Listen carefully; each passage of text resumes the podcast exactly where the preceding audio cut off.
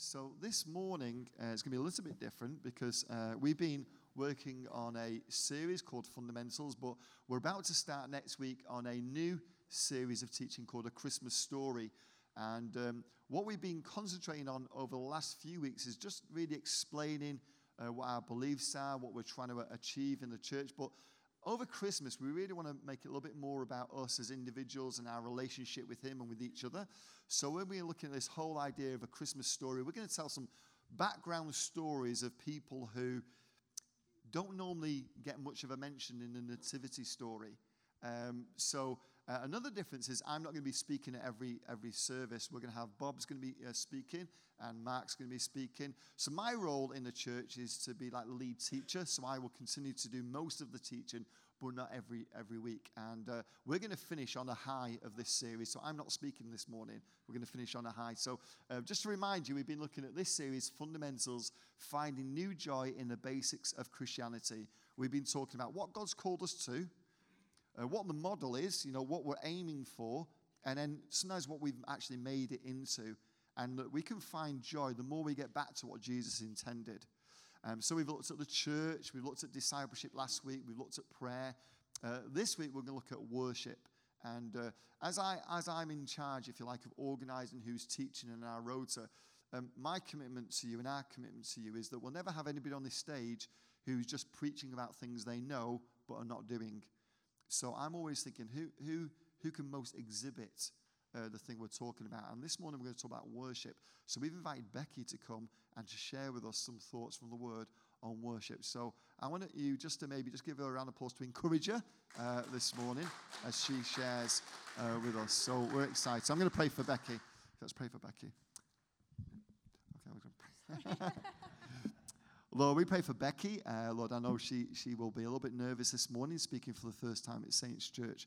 So we pray, Lord, you give her just a sense of courage and really just help her feel free as she shares just for a few minutes about worship and what we can learn about just rediscovering joy in worship the way you see it. In your name we ask it, Lord. Amen.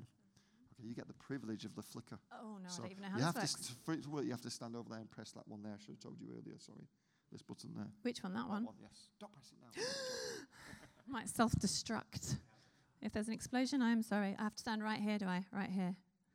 Okay. Are you ready? Great. Okay. Well, it's fantastic to see you all. And we are looking today at finding new joy in worship. And if we have a little look, we are familiar with the pattern here, if you've been here for a few weeks. So God has given us a call to worship as a people. And part of his intention for us in worship is to enter into warfare. And we will talk about this in a minute, if you're confused right now. We'll talk about this. It is a warfare. It is a way that we can take back ground that the enemy has taken to build God's kingdom and to see God's reign and God's rule in the areas of our lives where the enemy is in charge. God wants to see the forces of darkness pushed away because he's already won. And we can do that through worship. And sometimes what it has become can be a little bit of, we come along to church, there's a little section called worship in our service. It's quite entertaining. We can sing along if we like. You know, some people like karaoke. You know, and you feel like, oh, I can sing along the words. They put the words up. I sing along with the screen. Ryan, he's all right some week he's not all right. You know, you can go, you know, oh, it was a little bit flat. Oh, Becky, she was right off this morning, ruined my whole worship time. You know, and it can be a bit about entertainment, and it can be about what am I getting out of it? Oh, I didn't really feel the presence of God today. Oh, I didn't get much out of the worship today. And we can kind of, in our heads, maybe sometimes, you wouldn't do this, sometimes outwardly go, oh, I didn't think much of it today, or, oh, wasn't it good, I felt really good today. And we make it all about our entertainment or about what we can get out of it. But there's so much more. There's so much more that God has created worship for you to partner with him that we will look at. Oh, I've just put this down. I shouldn't put this down. Ta-da. Okay. So do you know, in the Hebrew language, in the Old Testament, There are around 56 different words for worship. Did you know that? I was surprised that there are so many, actually, when I found this out. And I'm not going to tell you all of them. You'll be pleased to know. And I don't even know if I can pronounce them all. But I'm betting that you may not speak fluent Hebrew, so I can get away with this. But the ones I just want to bring our attention to is the first one is Baruch. And it means to kneel or to bow and to give reverence to God as an act of adoration. The next one is Gul, which is to spin around under the influence of any violent emotion. Oh. Halal is to praise, to make show or rave about, to glory or boast upon, to be clamorously foolish about your adoration to God. Do you recognise these things that we did this morning? Ranan, to creak, to emit a stridulous sound. I had to look that one up. It's like a creaking noise. To shout aloud for joy. And then the last one is yada, which is to use to hold out the hand, to throw a stone or an arrow at or away, to revere or to worship with extended hands. Praise, thankful, thanksgiving. And these words, different words, are used throughout the Psalms. So when we read it in our English language, we've got one little word, or maybe two. Bless sometimes is used. Worship is sometimes used. But the richness of the intent of what actually happened sometimes get lost on us because we don't see it. We just see this one word. And it might make you think of a certain thing that you've seen or you've experienced, and it's limited. But when we look into, these are just some of the words that are used. Have you ever seen anyone spin around in excitement, in praise? That would be so cool, wouldn't it? And I know, like my children, when we were waiting in line yesterday to go and see Santa, you should have seen their excitement. They didn't just go, yes, this is nice, we're going to go and see Santa. They were like, jumping around, really excited, couldn't keep still. It was overflowing with joy because they were excited because of what was about to happen. And for us, with our relationship with Jesus, shouldn't that be a little bit more about what's coming out as we think about who God is, as we know who we are in him? Shouldn't that be something that we can't contain? That it's not about when we come to focus on our Saviour, when we come to focus on the God of God and the Lord of Lords, the one who comes to our aid, the one who rescues us, the one who loves us, the one who has all the victory. Shouldn't it be a sense of, this is absolutely amazing? When we see God do stuff in our everyday lives, when he answers our prayers, shouldn't it be a case of, I can't contain this, I can't wait to come with people and celebrate our God together? Shouldn't it be that? Shouldn't it be more sense of enthusiasm? I would love that. I would love that. So then when we come to looking into the Old Testament, worship went hand in hand often with battle and going into a battle. So Israel often had different armies come against them, and there'd be big fights. And sometimes they would win, and sometimes they would lose. And what would happen is when the people worshipped God with all their hearts, that was when they saw the victories. And when they stepped away from that, and they weren't worshipping God with all their hearts, that is when they began to have a downfall, and their enemies triumphed over them. And this is a wonderful picture for us. We might not have an army that you are part of today, right now. Some of you have fought in battle. But we all have got battles that we face. And do you know, God has created you for battles, to be overcomers, and to see victory. He has set you up for winning. You are designed to win. Do you know how good it feels to win? It feels good to be a winner, doesn't it? Some people are more competitive than others, I know. My husband is one of these people. You cannot play a board game with him. Don't even suggest it, because he won't play. He has learnt to manage this. The way he manages it is he just doesn't go there. If he knows he's not going to win, he doesn't want to play. He hates them. He hates them. And it's the same with my eldest son. He has got such a strong sense of competition, you wouldn't believe it. And sometimes it's to his detriment. He's learning how to manage this. He's 10 now. But he wants to win. And one time when we were at Sports Day, do you have Sports Day here? It's a day where it's not about school, learning, sitting down. It's about sport. And so you do races. And then when he was in nursery, he won the egg and spoon race, let me tell you. That was a proud moment. That was a proud moment. We've actually got a picture in a frame on his wall saying Zach's the winner because he won the egg and spoon race. Because he wants to win all the time. And if he finds himself standing at the start line, he in his head, I've got this. I am so going to win. I am the fastest one here. That's how he's thinking, right? And as he goes, he realizes everyone else has run ahead of him, and he starts crying halfway down because he knows he's not winning. It is that strong in him. It is really important to him. In each one of us, we are designed. God has designed you to have specific battles that you can overcome. You are a unique person. You have a unique personality. You have unique talents and gifts. God has purposed you for so much. He's got so much in store for you, and some of this is overcoming a battle that you're facing maybe even now.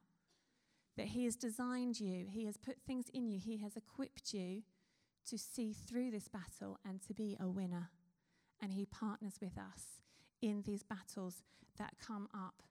If we look at 2 Chronicles, it's in the Old Testament, 2 Chronicles chapter 20. We come into a story where Israel are fighting a battle, and there's a couple of armies that are much bigger than them, and they are about to be annihilated, and they just don't know what to do. And they're like, what are we going to do? And do you know what the first thing they do is? The king was good. He said, let's inquire of the Lord. And that's always a good place to start. If you're facing something and you don't know what to do, inquire of the Lord. He got the people together. They fasted, they prayed, and they listened to the direction of God. And that's the great thing about our God, is when we ask, he speaks. And he speaks into our hearts, and he guides us, and he shows us the way. And for them, this is what he said. And we pick up the story in verse 15. It says, this is what the Lord says of you. Do not be afraid or discouraged because of this vast army, for the battle is not yours, but God's. Tomorrow march down against them. Blah, blah, blah, blah. There's lots of words I don't know. You will not have to fight this battle. In verse 17, take your positions, stand firm, and see the deliverance the Lord will give you, Judah and Jerusalem. Do not be afraid. Do not be discouraged. Go out, face them tomorrow, and the Lord will be with you.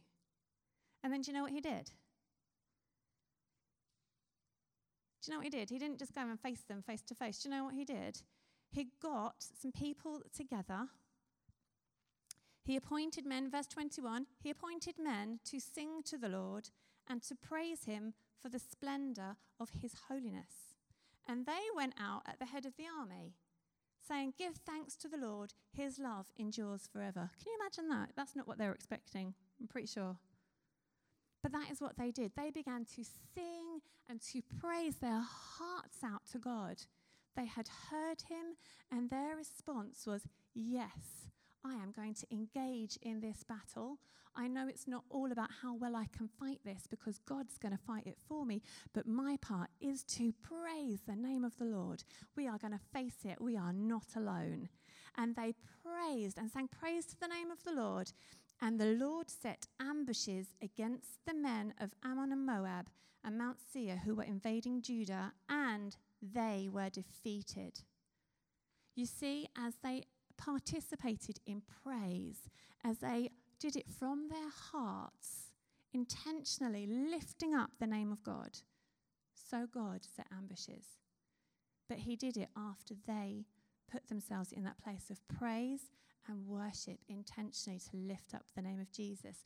Once they were doing that from their hearts, then God set the ambushes. And that's an interesting picture, because we sometimes think, well, God can do it all by himself. If he wants to do it, he can just go ahead and do it.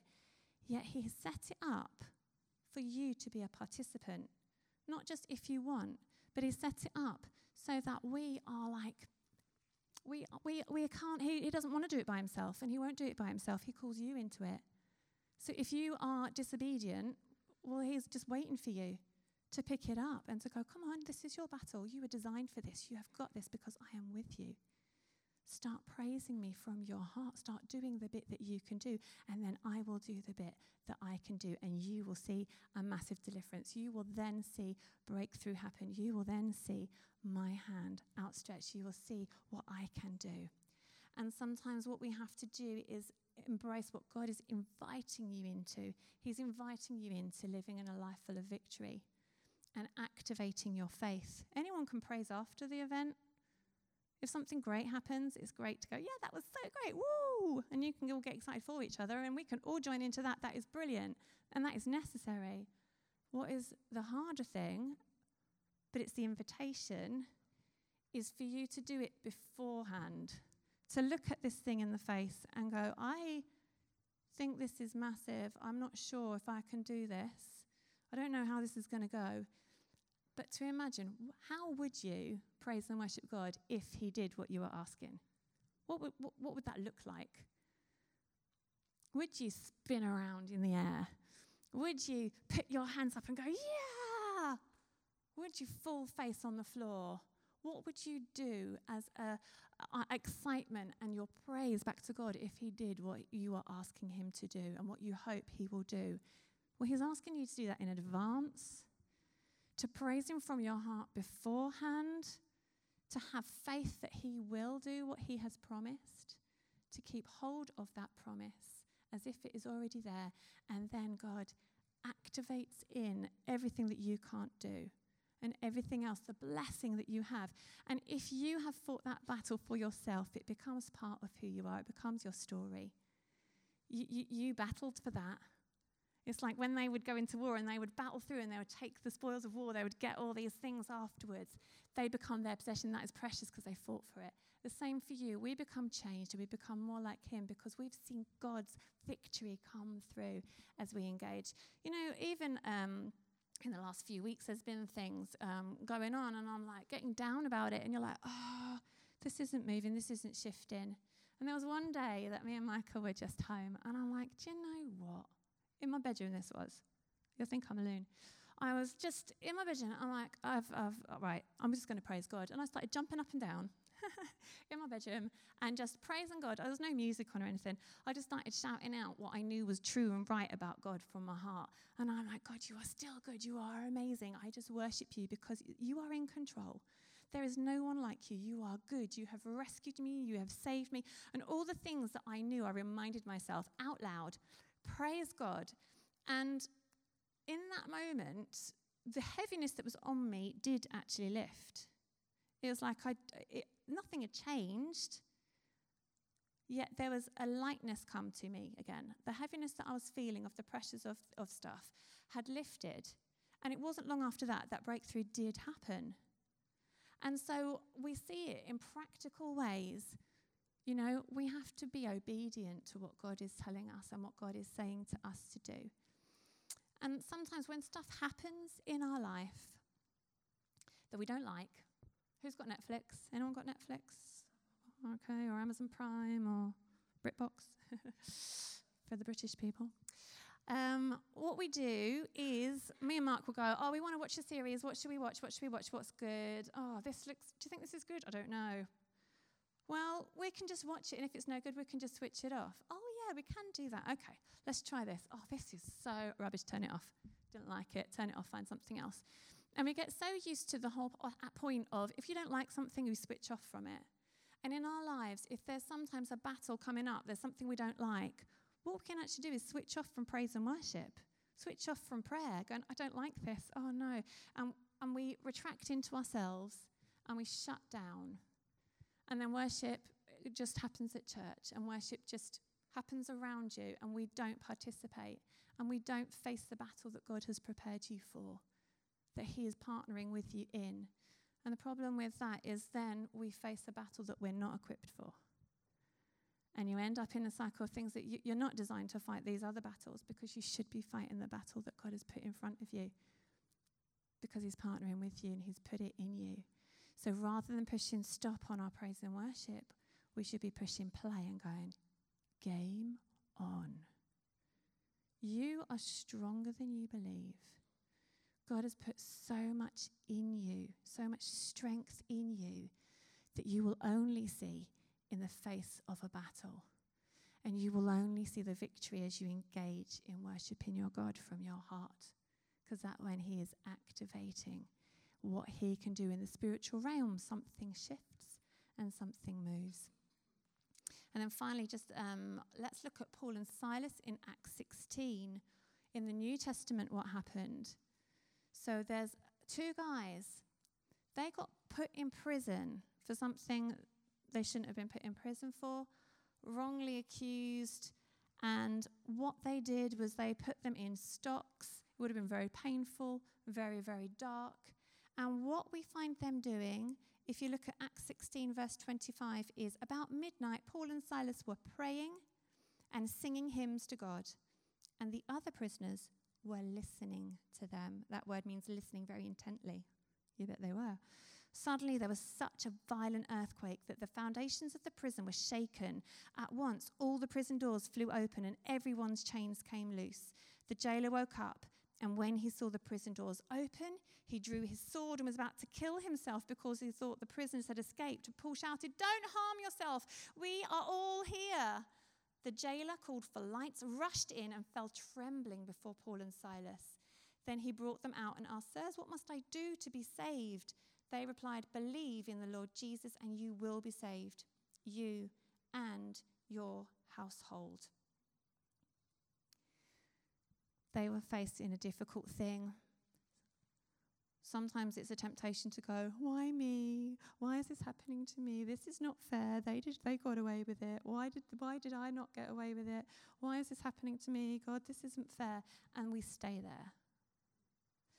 It's always good to recognize our feelings of, you know, I'm struggling with this. That's great. To call out to God on that, that's great.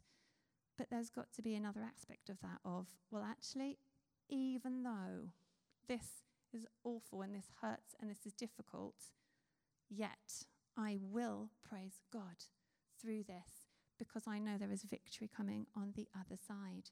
It's what you're designed for. It's what you're made for. It's what you want to see. And so for them, as they started to praise and worship, there was a massive earthquake. They were set free. And not just that, the prisoner's whole family got saved. They found the life and love of Jesus. If they hadn't been through that battle, that might never have happened. So sometimes the battles that we're facing, even though it's difficult, God will use that for even greater good, ultimately. And he will bring you through in the end. So finally, as we come together as Saints Church to worship, we're not just coming for entertainment, we're not just coming to sing some songs just to remind us what God is like, but we are engaging in something together that will change things around us. There are people's lives that you are designed to have an impact on. There is neighbourhoods, your neighbourhood. Maybe there's something, the power of darkness is over your neighbourhood in one aspect that God has called you to bring light into. He has called you the light of the world. And we carry the presence and the power of God with us. And he partners with us in this. And it's like, I love looking at the fairy lights to you at the minute. The Christmas lights are up, they're beautiful.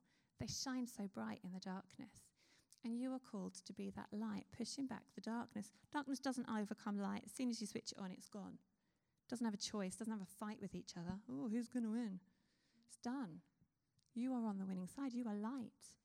You've already got the victory. You just need to face the battle, engage in it, and see it come through. So when we come together, I want to encourage you to be as enthusiastic as you want. If you're enthusiastic, that gives permission to the person next to you to go, "Oh, didn't know I could do that in church. Okay, great.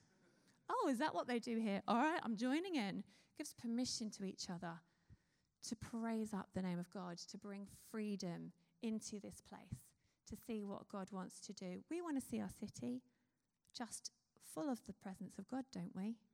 We want to see our businesses thriving. We want to see our businesses run godly, in a godly way, prosperity for the people who are working in your businesses. God has called you to a specific aspect of this city, and together we can go in and we can see God take the victories. And when we do, we celebrate. We celebrate, and it spurs us on to the next thing. So, the joy of worship. As we offer our praise in faith, our God fights on our behalf. Now, I've got something for you to do. We're going to praise God again, together.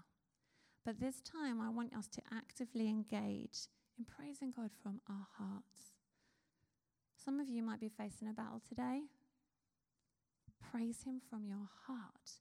Some of you might be excited that God has done something and you are overwhelmed with the greatness of God today. Praise him from your hearts, and let's be an encouragement to each other as we face this forwards. We can bring the light and love of God to shatter what the enemy is trying to use against us, because he's got no power here. You have got the power and the authority given to you by Jesus. And when you act, God acts.